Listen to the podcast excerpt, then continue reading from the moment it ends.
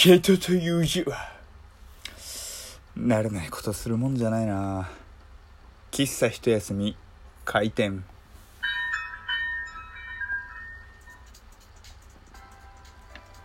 はい皆様ごきげんよう喫茶一休みゆうさとでございます。いや人という字はうんダメだねえー、某金八先生のね某セリフを真似てみようかと思いましたけれども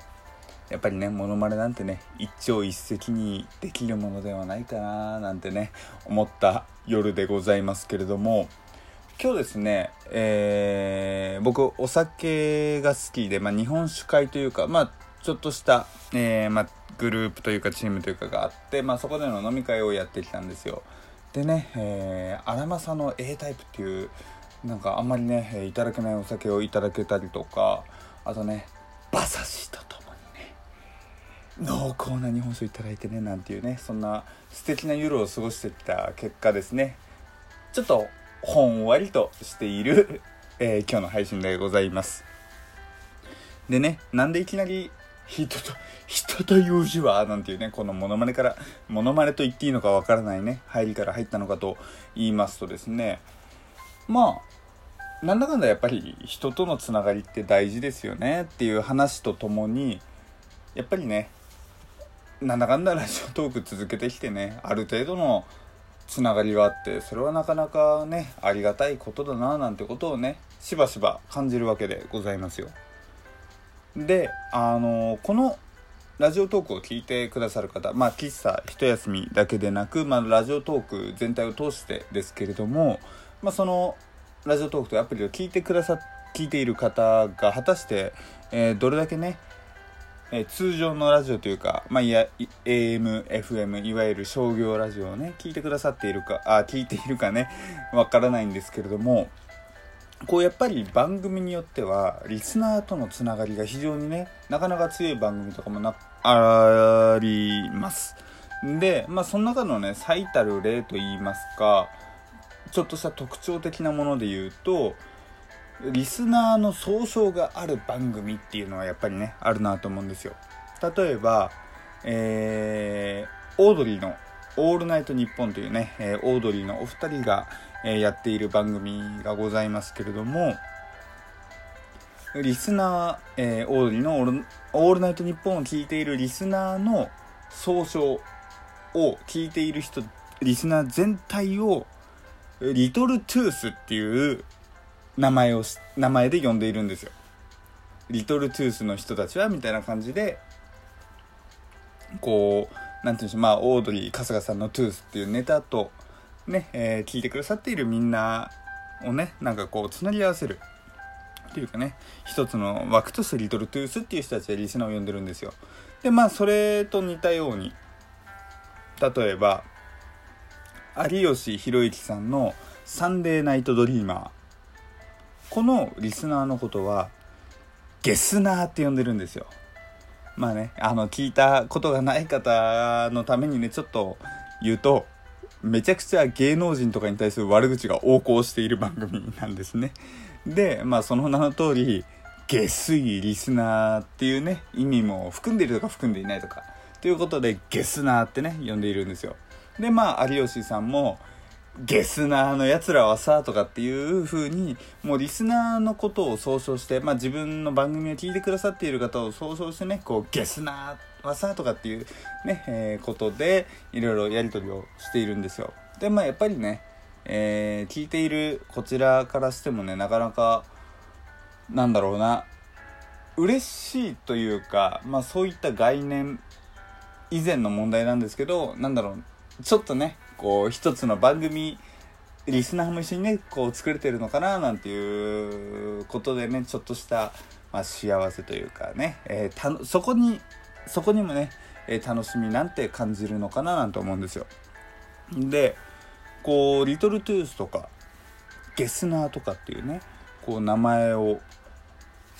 あるな名前があるななんて考えていると同時に例えばラジオトーク喫茶一休みリスナー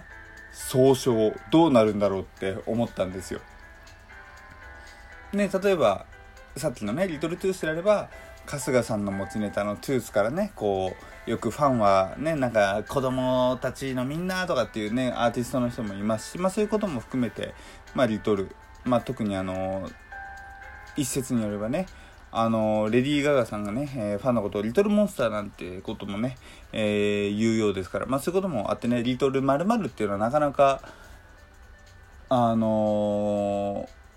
広がっているものかなと思うんですよ。ということだってリトルトゥースっていうのもまあわかるし、まあ、ゲスナーもねもう番組自体がすゲスすぎるんで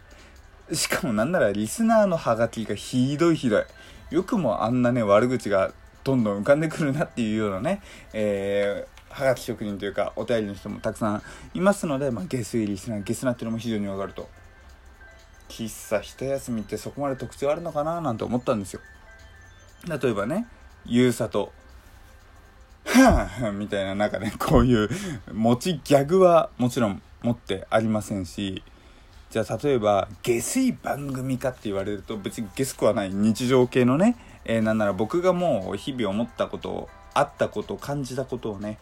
えー、話しているね番組なのでゲスさというかそもそもね特徴自体があんまりないのかななんて思うんですよ。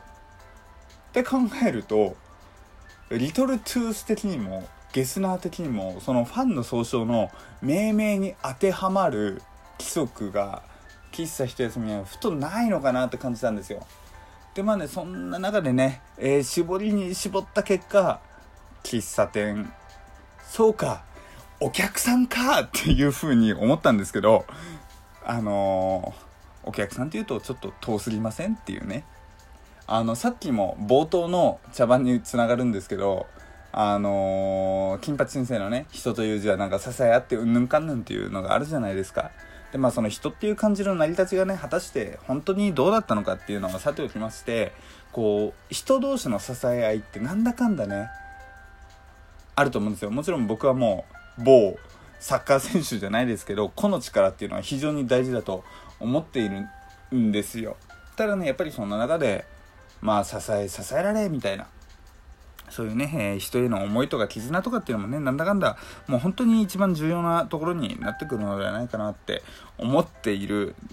中、お客さんっていうね、喫茶店、喫茶一休み喫茶店だからリスナーはお客さんっていうのはそりゃまた違うだろうと。聞いてくださっている、お便りをくださっている方もいてね、あお便りをくださっている方もいて、で、僕もね、あ聞いていただいて嬉しいなっていうことにもつながるんで、そういうね、ありがたいことがあるのにお客さんって言ってすごく壁をしちゃうのは何なのかなってね、いうのをね、一人悶々とね、自答していたわけですよ。